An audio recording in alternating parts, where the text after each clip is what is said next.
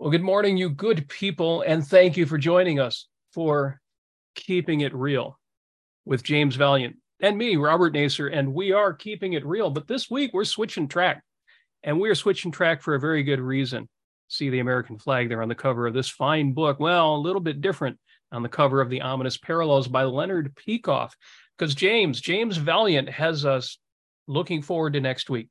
We're celebrating Independence Day in the United States what some people call July 4th, but I never want to forget.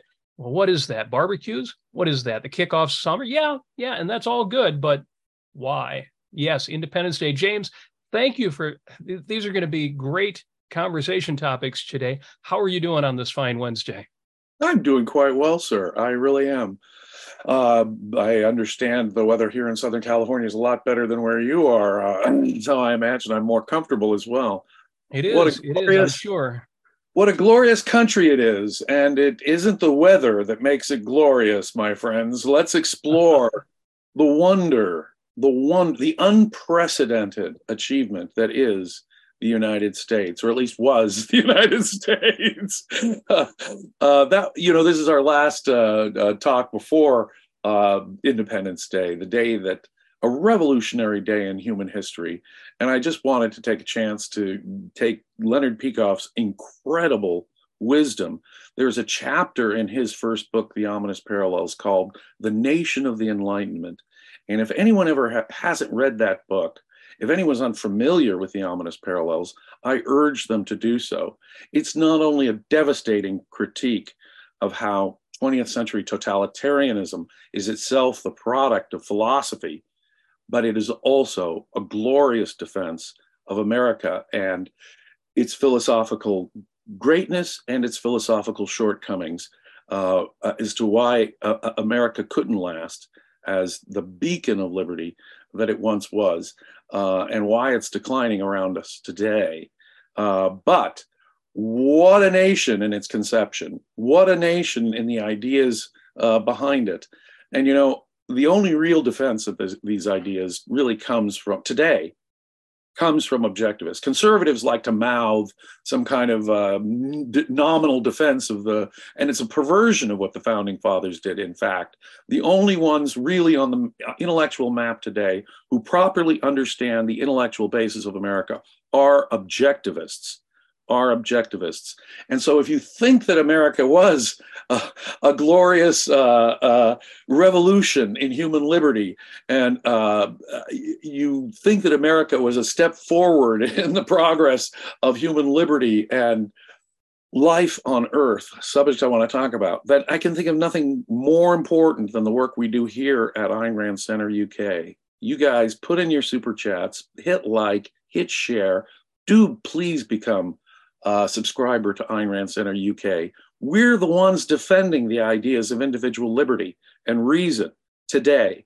The real, the real carriers of the banner of America's founding fathers. That's us. Absolutely right. We we are a project, uh, multiple projects, but we are on a, on a mission here at the ARC UK. Anybody listening to this episode anybody in the chat making your comments, and thank you for joining us, especially anybody putting in super chats, contributions, joining the YouTube channel, joining the ARC UK using the link at the top of the chat. You're part of this project too. And what does that mean? What does that look like? Well, James, you've picked four excerpts from that chapter, The Nation of the Enlightenment from the Ominous Parallels. If anybody has not yet read this book or the updated version, The, the Cause of the Rise of Hitler's Germany, it's not just a book about World War II. In fact, it's not primarily a book about World War II. So if you're not that interested in World War II, Nazism, Germany, you might think, no, this isn't.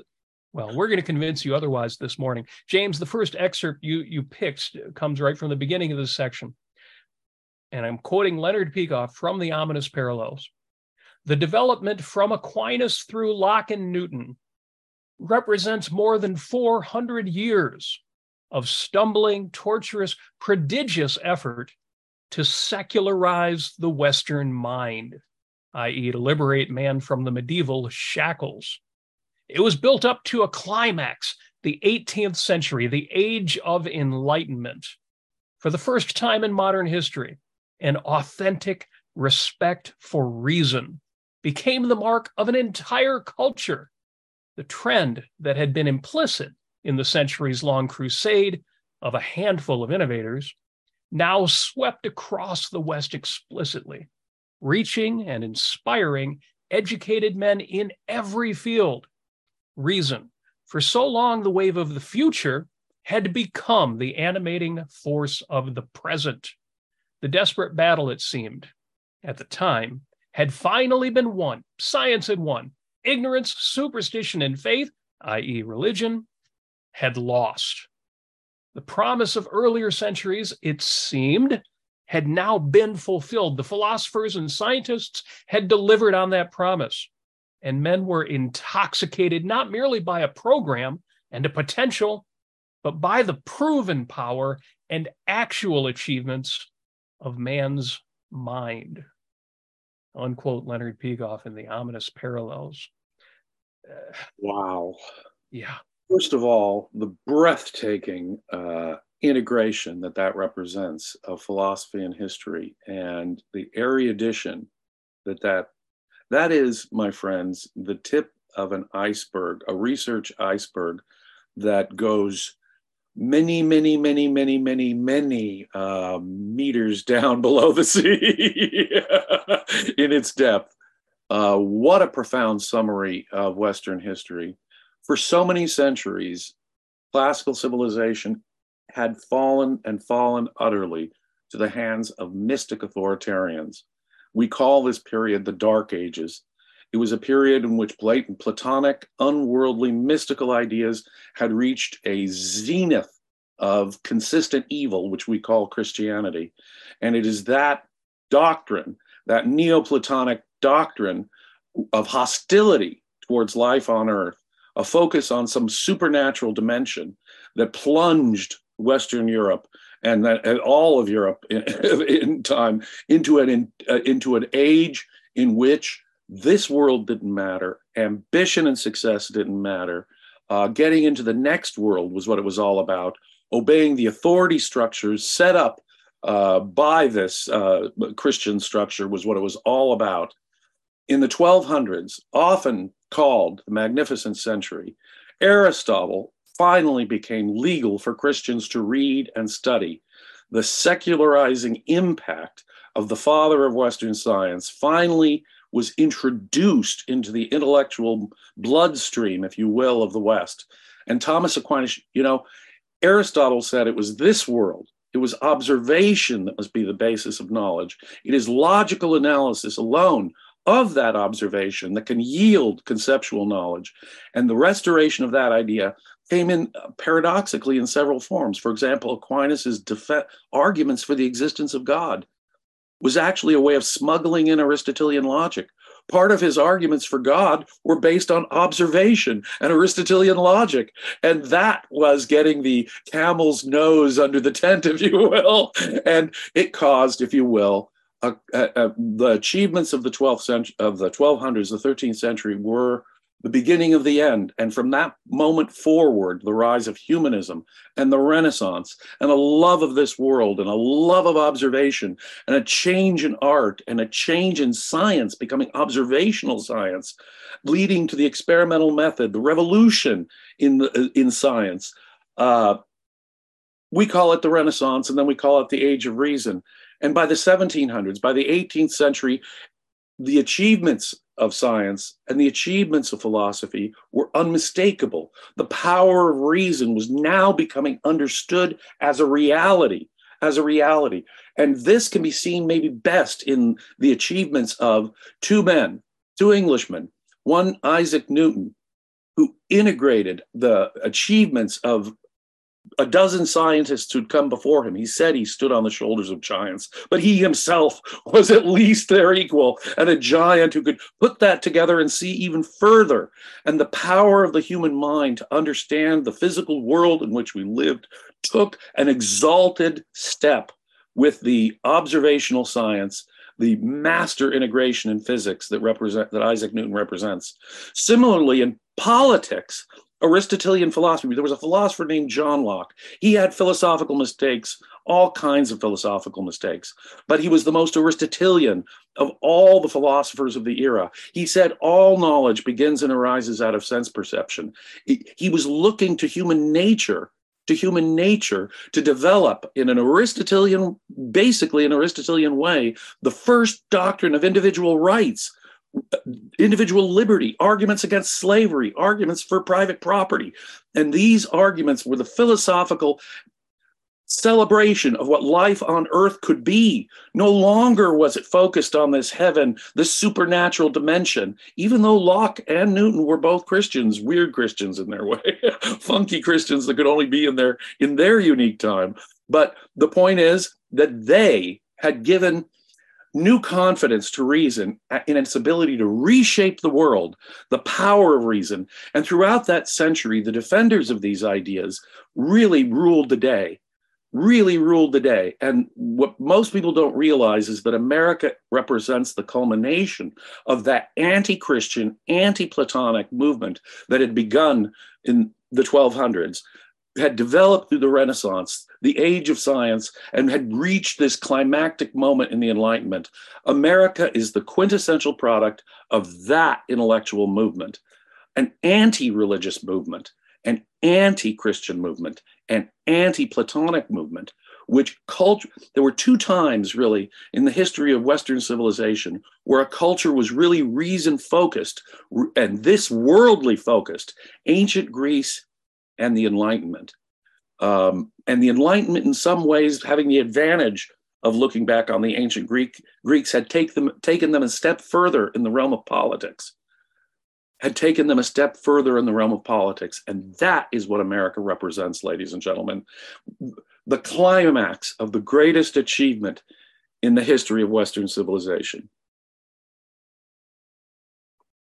Outstanding. Let me read excerpt number two of the four that we're going to read today, and then I'll have a couple things to say about that as well. But Leonard Peikoff, in The Ominous Parallels, writes Almost without exception, the countries of the world owe their origins to non ideological factors, to the accidents of war, Oh, sorry, uh, a super chat came in. I forgot. I, I, really meant to say thank you to Bonnie Bertrand.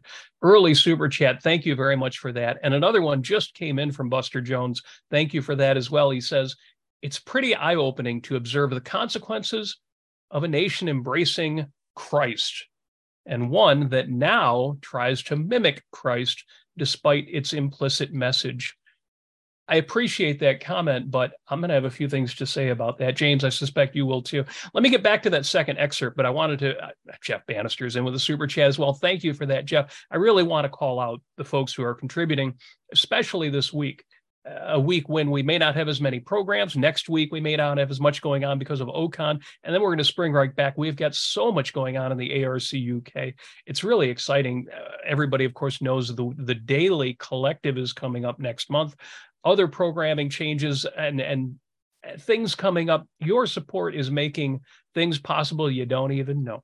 But everything that we already do as well. Sorry about that but i really wanted to give a shout out to uh, jeff and buster and catherine. Catherine is in with a super chat as well. Thank you for that as well. Again both of them just contributing no question there. So bonnie buster catherine jeff thank you.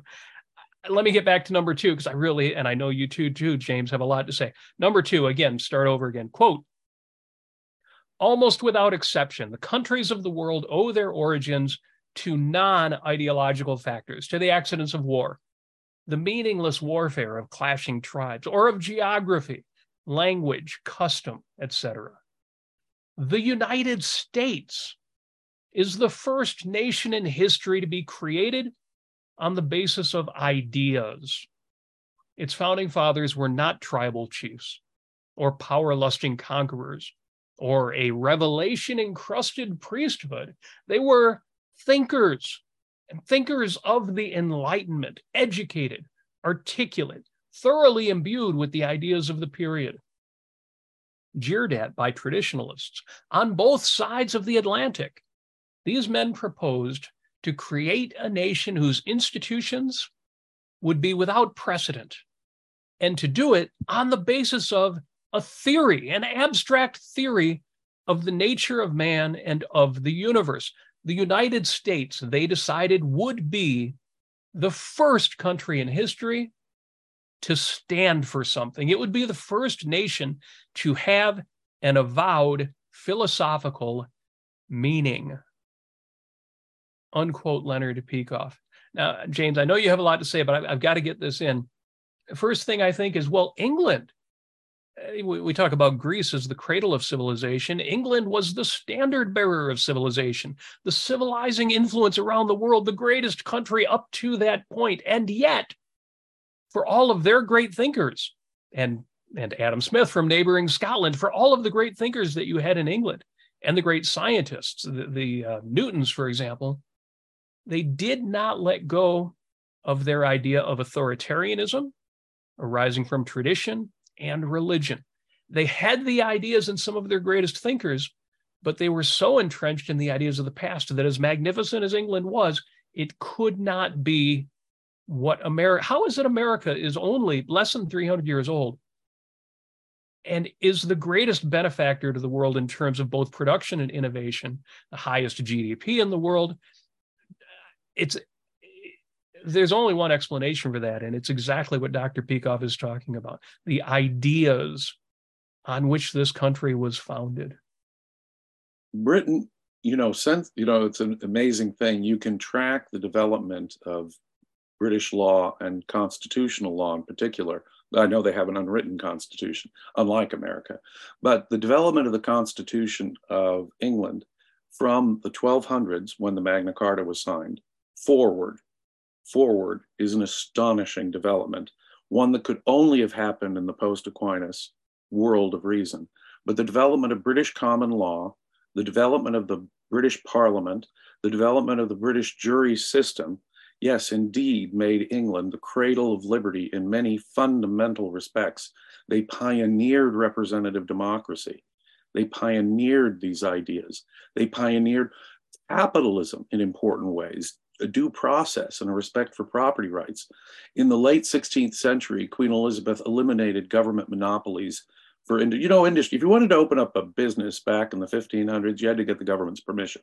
You had to get a special license, which was a, li- a monopoly license, which gave you the exclusive right to engage in that business in that certain area. These were monopolies, royal government granted monopolies, which had dominated the economy of the world until that point. Uh, England, for example, under Elizabeth, s- started systematically eliminating these state licensed monopolies, opening up private business and the ability for private businesses to compete with one another.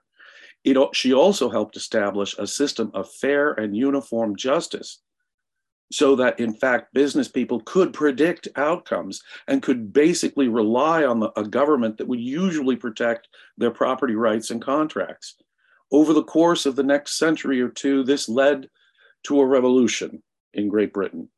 It, climax occurred in 1688 with the Glorious Revolution and the removal of the, Catholic, the last Catholic Stuart king and the uh, Bill of Rights, the English Bill of Rights, the first assertion of rights of British citizens this was a revolution.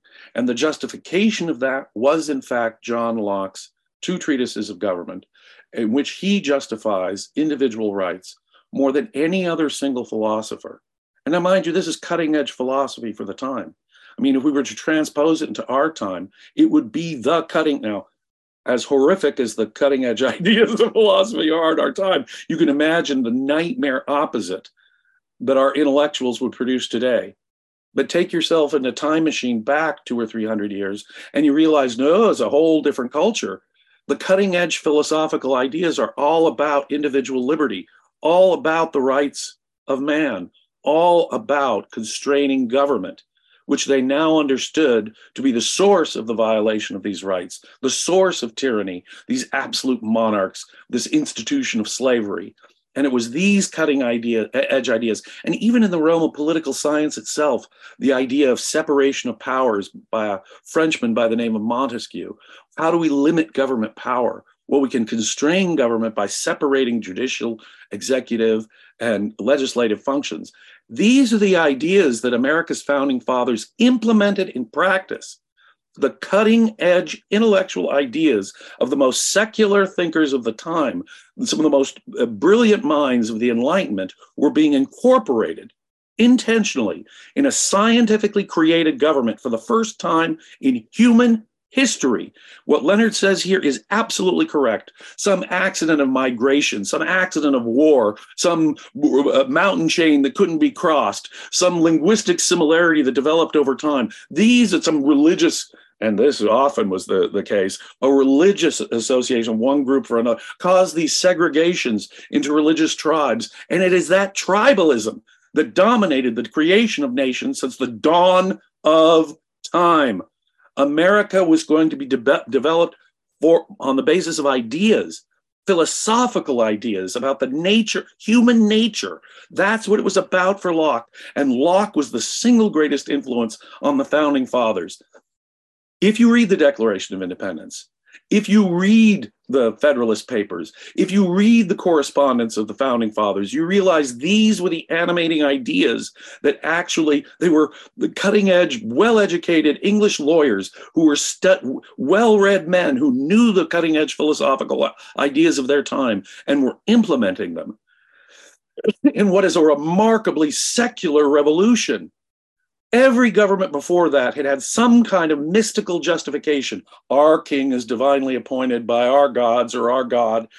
Some official state religion had dominated the governments of every government until that point. America said no established religion of any kind, an absolute revolution in the history of world government. It was a radically secularizing idea. It was an idea that based on the belief that reason can change the world for the better, that reason is the way we fix the world. This power and confidence in reason is the huge animating part of it. Uh, and that cannot be uh, understated. The confidence in reason, the power of reason that the age of science and the Enlightenment had given these people, what Newton and Locke had done in terms of giving them the confidence to boldly enact in reality the, uh, these cutting edge ideas. That's what America is all about. Outstanding. I'm watching the chat, and we've got some folks who came in early, or excuse me, came in late. But I've got to give a shout out to uh, unsigned 32-bit individualist because that's somebody we know personally here in Michigan, and Apollo Zeus is also in the chat. And the reason I mention our good friend in Michigan is because as we have this conversation, uh, I think about the the exhibits you can find around the country. Sometimes it feels like there's not as much respect for the country for the founding as there was. I want to give a huge shout out to the folks at the uh, Henry Ford the Henry Ford Museum of, of, American Innovation in Greenfield Village. There's an exhibit there called "And Liberty and for and Liberty and Justice for All," where you can actually look at not just the founding documents, but some of the work that was done, some of the edits, some of the strife we could have been saved if the provisions against slavery had been included instead of being edited out. So much good content out there. If you're anywhere near Independence Hall, if you're in Pennsylvania, if you're around the country, you can find these exhibits. And it, it's heartening to think about as I travel, I see that there is this respect. And it's not just from the right, from conservatives. In fact, I want to go to the third excerpt here and we're going to make a point that's a little bit uh, bold, but absolutely has to be said. Leonard Peikoff writes in the ominous parallels. It has been said, mostly by illiterates and conservatives. Full stop there. I have to pause. I can, I can never read that line without giggling aloud you know, I read this aloud last night just to make sure I wouldn't stumble over any phrases. and, uh, I found myself in my head, you know, just sticking in that quip. But I repeat myself. But let me start from the beginning. I shouldn't. I shouldn't say that. I have so many good conservative friends. Again, here we're, we're talking about the ideology. we're talking about the movement here, but again, quoting Leonard Peikoff from the ominous parallels, it has been said, mostly by illiterates and conservatives, that the belief in God is at the base of the American system, and that the United States is a product of Christian piety. In fact, the religious mentality was not the source of this country's distinctive institutions, but the fundamental obstacle to their emergence. So long as men took the idea of God seriously, the idea of America, the America conceived by the founding fathers, was not possible. Unquote. Now, there's a bold statement, and I think absolutely right. Let's take one little phrase from the Declaration of Independence just to show how absolutely correct Leonard Peikoff is here. The Declaration of Independence famously and boldly asserted that all men have the equal right to pursue their happiness. Now, this flies in the face of every mystical idea since the dawn of mystical philosophy. Plato, for example, let's go back to the ancient world. And Plato, compared to later Christians, was an earthly hedonist. but let's go back to Plato. He said, no, no, no, no, no, no, no, no. To get real happiness, to get real, to really get plugged into stuff, you have to be an ascetic. You have to turn away from earthly pleasures. You have to turn away from the material world and get your mind, your focus on purely abstract intellectual things that belong to a supernatural dimension of forms, to a supernatural dimension of forms. And so he recommended asceticism. He recommended uh, deprivation of the body. He, re- he recommended that you not pursue earthly uh, physical pleasures. And that's built into sort of his mystical worldview. He did not have, now, all those Greeks were comparatively egoists compared to what's going to happen. What's going to happen? But notice here, this very idea of a supernatural dimension disses life on earth here. Even in Plato, he's he's talking about giving up the earthly, giving up, surrendering the physical world this world, in effect, for the next. And that's going to require some asceticism on your part to get in touch with this mystical world. And because this mystical world can only be known by those with higher mentalities, we have to turn over our author- governing political authority over to these philosopher kings who know better because they're in mystic contact with this world of forms that the rest of us you know ordinary little little plebs can never really get in uh, contact with. Well, this notion was taken up at, with uh, evil relish by the later Christian philosophers, and they developed it in an even more disgustingly anti worldly way that made happiness and the pursuit of happiness an outright sin in just about any form you can imagine in any form you can imagine. Don't worry about what you wear. Don't worry about what you eat. Don't worry about working here on the. Look at the lilies of the field. They don't toil. Uh, put your mind on the kingdom of heaven. Uh, don't gather up your treasures here on earth where they can decay. Gather your treasures up in this supernatural dimension, the kingdom of heaven.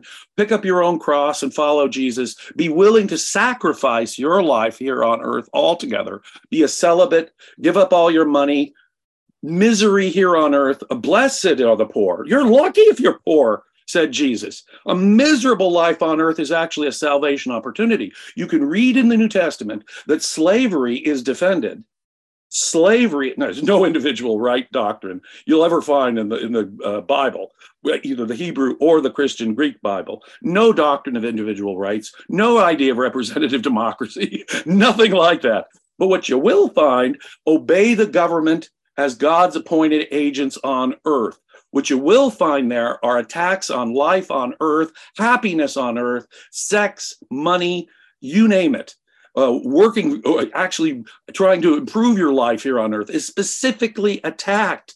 This assault on happiness, this assault on the individual's happiness here on earth was the dominant force for centuries. The dominant force for centuries if can you imagine the revolutionary idea that says wait a minute here folks it's not getting into the kingdom of heaven. It's not sacrificing for everyone else. It's not sacrificing this life here on earth. The whole point of this exercise for the founding fathers was happiness here on earth and the equal opportunity for every individual to have a chance at happiness here on earth.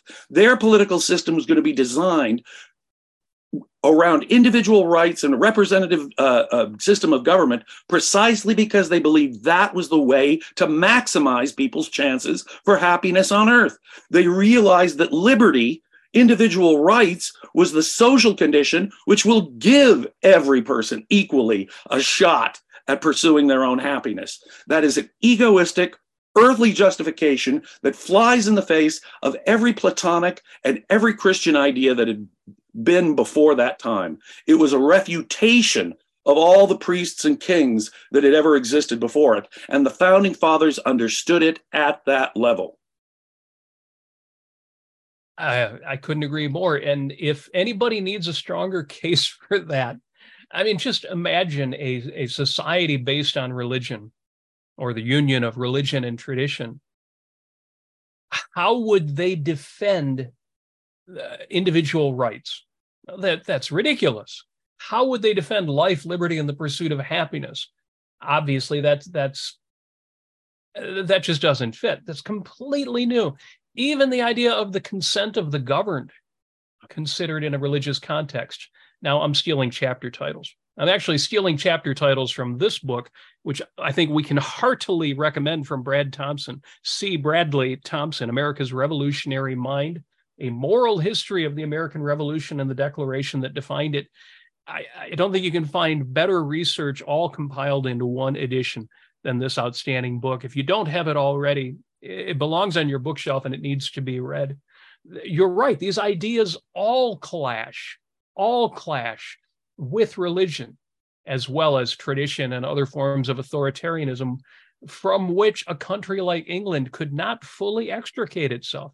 As magnificent as England, we have enormous respect for our UK brothers, but the reason why the United States was able to transcend even the success of the British Empire is the ideas. This was not an accident of history. And, and it's not because uh, the United States had more resources or more people. We certainly didn't have that. It still amazes me that that China, for all of the magnificent ways in which, for a brief time, they started embracing capitalism recently, that of course has taken a dip for the worst in the last ten years. They have four times the primary resource, the human resource, and yet they've only recently caught up to our GDP numbers at one fourth of the population. And now I'm so happy to see that India has now taken over as the population center of the world, despite the fact that I think they're a bit overcrowded for their country. I can see why their GDP is coming up. I think they're going to be the big up and comer in terms of progress. I think they have a better chance, despite their authoritarian government, of transcending China precisely because they're not explicitly communist. Neither one of them can touch what the ideas of freedom, of liberty, of independence, of the sovereignty of the individual have made possible in the United States. Well, the reality that it became, that America became, this idea that every individual has the right to pursue his or her own happiness had an astonishing effect. It led to a nation of open material selfishness. That promise of selfishness was realized Think of it. Jesus said uh, uh, to the rich young man, Give away all your money to the poor. Jesus said, uh, uh, uh you can't serve two uh, masters, mammon and, and, God. Store your kingdom, your treasures in the kingdom of heaven. St. Paul said, the love of money is the root of all manners of evil. Um, and here we had a country that praised and practically hero worshipped for a time the people who could make individual fortunes. The pursuit of material wealth, the pursuit of material comfort. It was a revolution. America, it was the, going to be the land that produced washing machines, microwave ovens, smartphones. And you think about it, nothing could be more anti Christian, nothing could be more anti Platonic. Nothing could be more anti-Kantian, and we'll get to that in a sec. But the point is that what America had re- re- released was a love of this earth, a belief that happiness here on earth was possible. Make the most. You can improve your life here on earth, make your life better. And that idea that everyone had a right to do that created more well-being created more material prosperity than had ever been seen in the history of mankind uh, the actual consequences of a worship of life on earth, this de emphasizing of the focus on the supernatural altogether was the most glorious part of not only the theoretical beginning of America, but its initial practical revolution. all the wonderful, glorious things that America has been in the last 200 years have basically been the direct product of a this worldly, pro reason, pro egoism idea that implicitly under, undergirded all of America. And it is for America's material prosperity. It's for that selfishness that it's generally ridiculed and attacked across the world, whether it's the Catholic Church or our Marxist friends. call them yeah. friends very generously. Yes, it's, it's, it's amazing to look at the reality. Uh, just look at the Freedom Index, and the United States on the Economic Freedom Index isn't even the number one country in the world. But see how that index matches up to the productiveness and the prosperity and other well-being numbers. And then you're right, our Marxist friends come along and say, yeah, America, you're the opposite of the ideal. Yeah, well, tell me how that's working out for you. Speaking of the respect for private property and especially money, I want to give a shout out to Apollo Zeus, who is in with a super chat for a couple of pounds. Very much appreciated. Thank you for that. And um, just monitoring the chat. Bonnie says YouTube's cutting out on her. Might be an issue on your end. Looks pretty good from here, although I can't monitor the audio at the same time. And we do have a super chat with a question. And and James, you'll know the answer to this better than I will because I don't I, I only know it in in in pattern. Catherine is in with a super chat. Thank you for that. And she asks, why do we have in God we trust on our money? Now, the only thing I know is it wasn't always there. And it was a surprisingly modern addition. You would think, you know, well, it would go back to old traditions. No, some fools brought that back. James, what do you know about that? Well, the whole thing is basically alas, well, the founding fathers, one of the great secularizing things that they did is in the First Amendment to the Bill of Rights, it begins with the, the following statement no establishment of religion. The United States government cannot take a stand on religion, cannot support a religion, cannot encourage a particular religion, uh, and free exercise. So the idea was a radically secularizing idea men, whether they were Federalists like uh, like John Adams or Anti-Federalists like uh, Thomas Jefferson, were of the belief that America was distinctly not a Christian nation, distinctly not a Christian nation. Now, American democracy has uh, unfortunately had to yield to the growth of mysticism over the last 200 years. And we can get to that when we discuss Kant and the counter Enlightenment revolution that America has had to endure for over 200 years now and fight back the primordial forces of neo mysticism that this German philosopher named Immanuel Kant unleashed on the intellectual life of uh, Western civilization. Uh, and in the process of that, he unleashed a neo mysticism. And that, of course, has resulted in ever increasing mystical ideas within the American population. Uh, in, for example, let's go through some of these things. Uh, the first Pledge of Allegiance to America's flag had no under God in it. The first Pledge of Allegiance was developed after the Civil War because of uh, Lincoln's notion of unity, one nation indivisible was the idea, and it was a loyalty oath developed in effect during a civil war. But even that didn't have the notion of God in it. There's no mention of God in the American Constitution, not one, not one. Uh, so the the idea that God was somehow part of the founding is antithetical to this. No, no, it was only in the 20th century when religious uh, constituencies began to really gain uh, momentum that this even got on the map. Most particularly in the 1950s. The, uh, for example, the Pledge of Allegiance added under God. Why? Because it was those evil atheistic communists we were fighting during the Cold War, and American conservatives wanted to get that in.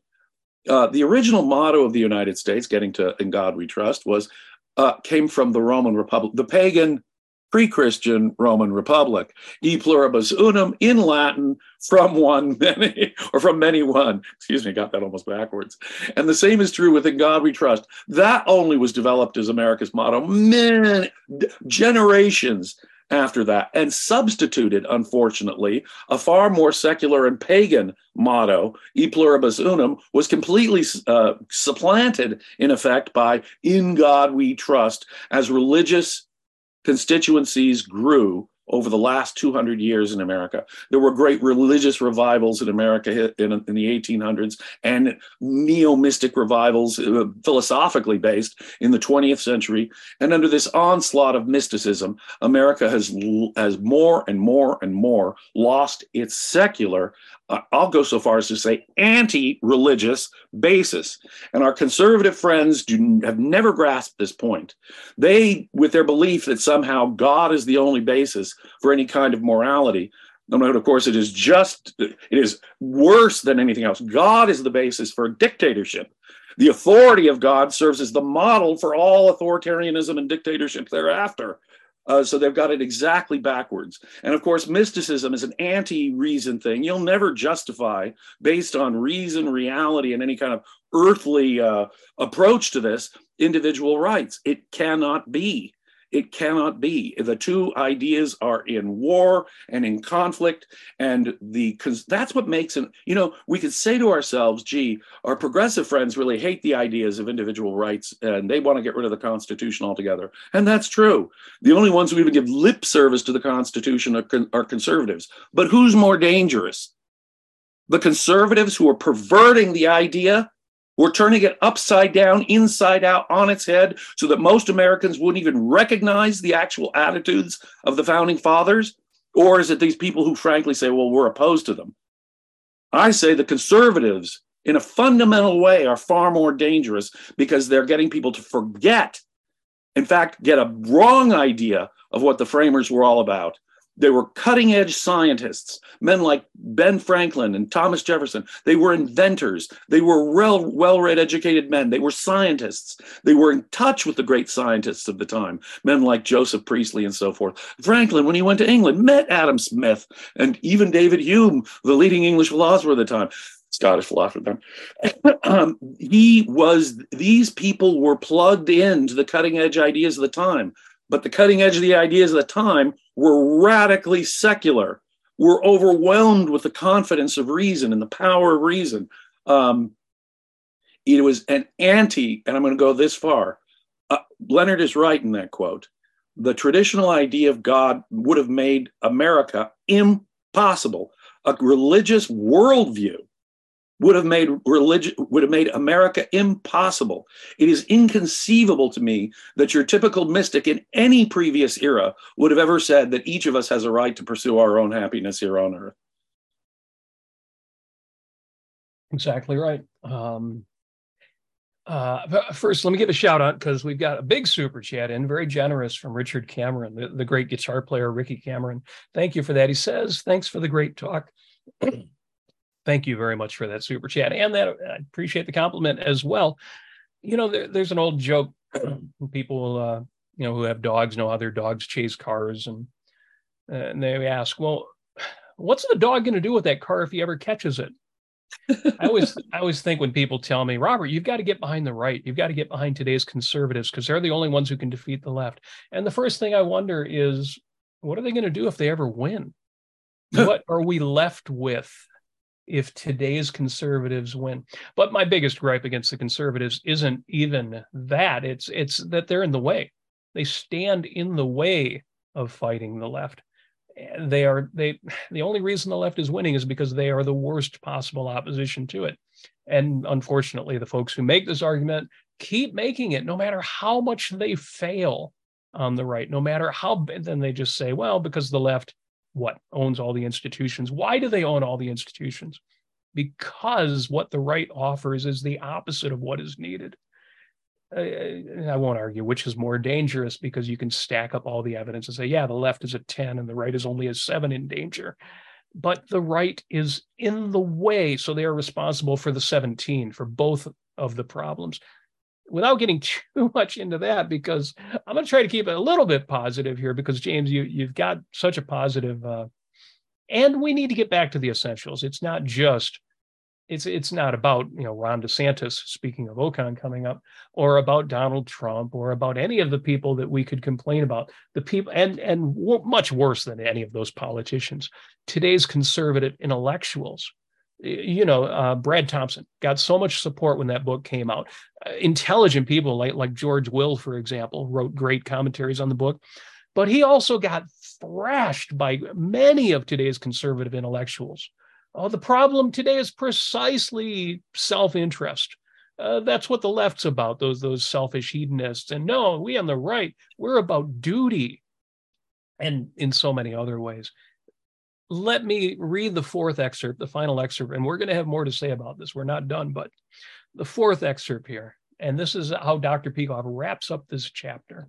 Quote The founding fathers did not know that the era in which they lived and fought and planned was on the threshold of yielding to its antipode. They did not know that they had snatched a country from the jaws of history at the last possible moment. They did not know that even as they struggled to bring a new nation into existence, its philosophical gravediggers were already at work cashing in on the period's contradictions. In the very decade in which the founding fathers were publishing their momentous documents, Kant was publishing his. Of course, that's the uh, unquote, the critique of pure reason. Um, oh, excuse me, I put an extra quotation mark here. Let me finish this quote. Symbolically, this is America's philosophical conflict. Running through all the years of its subsequent history, the conflict is the Declaration of Independence with everything that it presupposes against the critique of pure reason with everything to which it leads. Unquote. Uh, you know, people are going to say, how absurd could, could you know, some people can say, what? Some German philosopher, Immanuel Kant, he's the enemy of America and everything America stood for. He's the enemy of the Enlightenment. Uh, uh people are going to say, wait a minute, he was uh, this quintessential uh, Enlightenment thinker. In fact, if you look at his politics, he was like most of the thinkers of his uh, intellectual thinkers of his time, pro liberty and and what might what you might call in some ways a liberal in his politics. But I want to go back to two of the ideas that we discussed earlier. Yes. One was the confidence in the power of reason. The, the development of humanism, the Renaissance, the age of science, the Enlightenment, the power of John Locke and Isaac Newton, what that had done is given the Western mind a confidence, a certainty. Reason is our way of knowing, and reason can know. Look at all the things that we're discovering in science and philosophy, and look at all what we're discovering. Economics was coming into being. We mentioned Adam Smith. Reason was sweeping the day, and the power of reason was understood. And it was that confidence in reason, in nature, you see, and in our rational capacity that so mo- uh, Thomas Jefferson fix reason firmly in her seat and call her to, tri- to her tribunal every fact, every opinion, including the existence of God. Thomas Jefferson did a he was a scholar, you know. He had a Greek translation of the New Testament. He cut out all the miracles because he didn't believe any of that mystic nonsense. That was a, uh, the author of the Declaration of Independence. It's this confidence in reason that Kant destroyed. That Kant destroyed. You can't know reality. Reason is just an illusion in, in the field of epistemology, he did more than anyone, anyone, to undermine this confidence in reason that so characterized the Enlightenment. The very confidence that made America po- that made America possible, this confidence in reason, Manuel Kant, more than anyone, destroyed that, the single most important premise that made America possible. Now let's go to ethics. This pursuit of happiness thing that I talked about. Well, that was the exact opposite of Kant's ethics. Kant said that consequences have nothing to do with ethics. You have to do your duty based on some abstract reasoning about some categorical imperative. And whatever the consequences in this world, whatever the consequences to your happiness, you have to do your duty. Ethics is not about getting happiness here on earth, my friends. It was a defense in that sense of the religious worldview, of a religious approach to ethics. And so, Kant destroys the very concepts behind the Declaration of Independence like no other philosopher in history. He set off a philosophical revolution that would result in Hegel and his defense of horrific government. Yeah, so the liberal politics was all just really a front. When you really buy into this German philosophy, what it's going to result in is Hegel, and it's going to result in Marx, and it's going to finally result in Nazism. No, to undermine the idea that happiness on earth is what ethics is all about.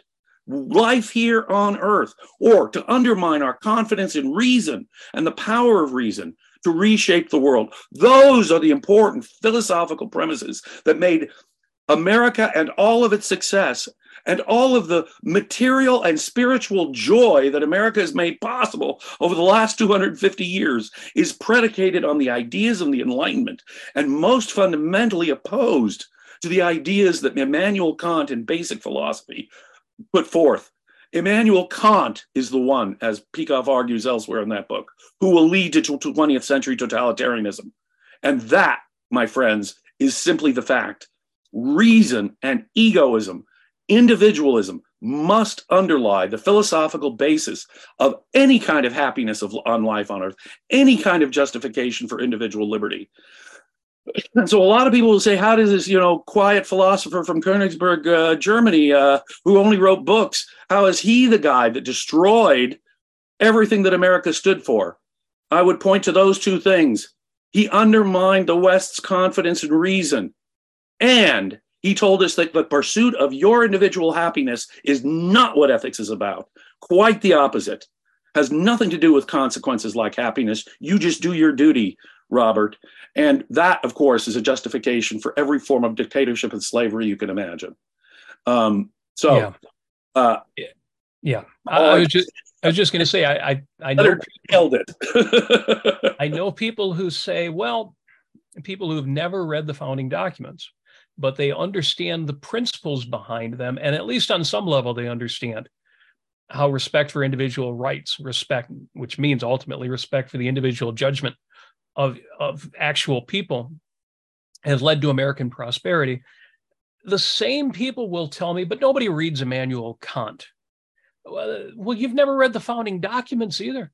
All it took was for the most influential philosopher of the time to write the critique of pure reason is, an and he did eh, we're not taking this simplistically. Critique doesn't mean he was critiquing the faculty of reason. To him he was simply explaining it the faculty of reason just like the critique of practical reason is his he's not critiquing ethics. He's explaining it but he's giving the wrong the ultimately a vicious explanation of it just like his critique of judgment his critique of teleology. Again it's not a critique it's his explanation but it's the wrong explanation. When you get political ideas wrong you get a nation in decline. Well when you get philosophical ideas wrong as kant did it doesn't matter that most people have never read kant. Hell i would be impressed if anybody can get through the critiques. It's well, not that it, yeah. and hegel Fichte, the father of socialism, Hegel, yes. the father of modern dictatorship. They did read Kant. Read their Kant. And guess what? Karl Marx read his Hegel. And guess what? We have a chain reaction like that. And to understand the each link in that chain, again, the ominous parallels is your go-to best source on that, that entire chain from Immanuel Kant to, to 20th century totalitarianism and the decline, mind you, uh, in even Great Britain and the United States of what liberty we have enjoyed to the benevolent impact on humanity, the unprecedented benevolent impact on humanity that has been liberty, the rule of law, and the industrial and scientific revolutions that came in their wake. Even that has been undermined terribly in the last more than a century because of the, the corrosive effects of these German philosophers, mostly German philosophers, uh, for, uh, who led to, to 20th century totalitarianism. They read their Kant, they read their Hegel, Hegel read his Kant, Marx read his Hegel. No, you may not be aware of these guys, but these guys were the architects of all of the neo-mysticism and all of the neo of all the dictatorships of the last 150 years. What could have happened to a Western civilization that had reached the Enlightenment, that had reached such a confidence in the power of reason and the importance of individual happiness and life on earth? What happened? What happened? Yes. And when I look at the prosperity around us and how great the United States still is, even to this day, it makes me think, well, but we saw that in philosophy. How much greater would uh, you know James or or even uh, Nietzsche have been without German transcendentalism in the atmosphere? Just like how much greater would the United States be today without the corrupting influence of modern philosophy? Where should we be? Where would we be? I have nothing to say, sir. That was brilliant. so, uh, not to end on that sour note, but we need that. We need that explanation in order to fully respect what was made possible by America's revolutionary mind, our founding fathers, the ideas of, uh, again, both the, the great British thinkers who brought us up to that point. And but, you know, there have been so many good. There have been many good books on the American Revolution. I think of Bernard Bailyn. I think of several other uh, historians of ideas who really understood where America came from, Enlightenment ideas. Um, um, the Enlightenment America is a good book, but all of them, in my view, have been eclipsed by Brad Thompson's book. If you want to understand the origins of America, that is the go to book, ladies and gentlemen. I urge you to read Bradley Thompson's book on the revolutionary mind. It is uh, yes. an eye opener and an important book, um, a defense of America. And to end, to actually getting back around to an end on a positive note, you know, but for Ayn Rand, but for thinkers like Leonard Peikoff and uh, Brad Thompson, I don't think there'd be a defense of America's founding fathers as an Enlightenment country. And we have that today. There are people, courageous, intelligent people using their mind to defend America philosophically and historically as the amazingly benevolent revolution it was, the unprecedented revolution in human history that it was. Uh, and if we have a future, and if America is going to restore itself as the land where individuals can equally pursue their individual happiness, then it's going to be these ideas, and they're out there. And I'm going to come back around full circle, ladies and gentlemen. It's places like the Ayn Rand Center UK that are promoting ideas like this. And if you think that ideas are really the, the solution, if there is a hope to get Great Britain and America back on the track of individual liberty, back on the track of something like the free market, our only hope, ladies and gentlemen, are philosophical ideas and the work of men like Leonard Peikoff and Brad Thompson. So please do contribute to the Ayn Rand Center UK. We're doing our best to create a community of like minded students who are studying these ideas and promoting these ideas. And I can think of nothing more important.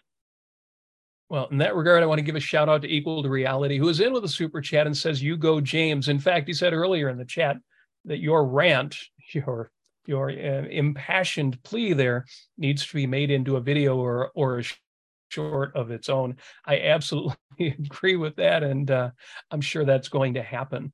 You know, we, we have Independence Day coming up, July the 4th. Uh, a lot of us are going to be watching fireworks. Some folks will be setting off fireworks.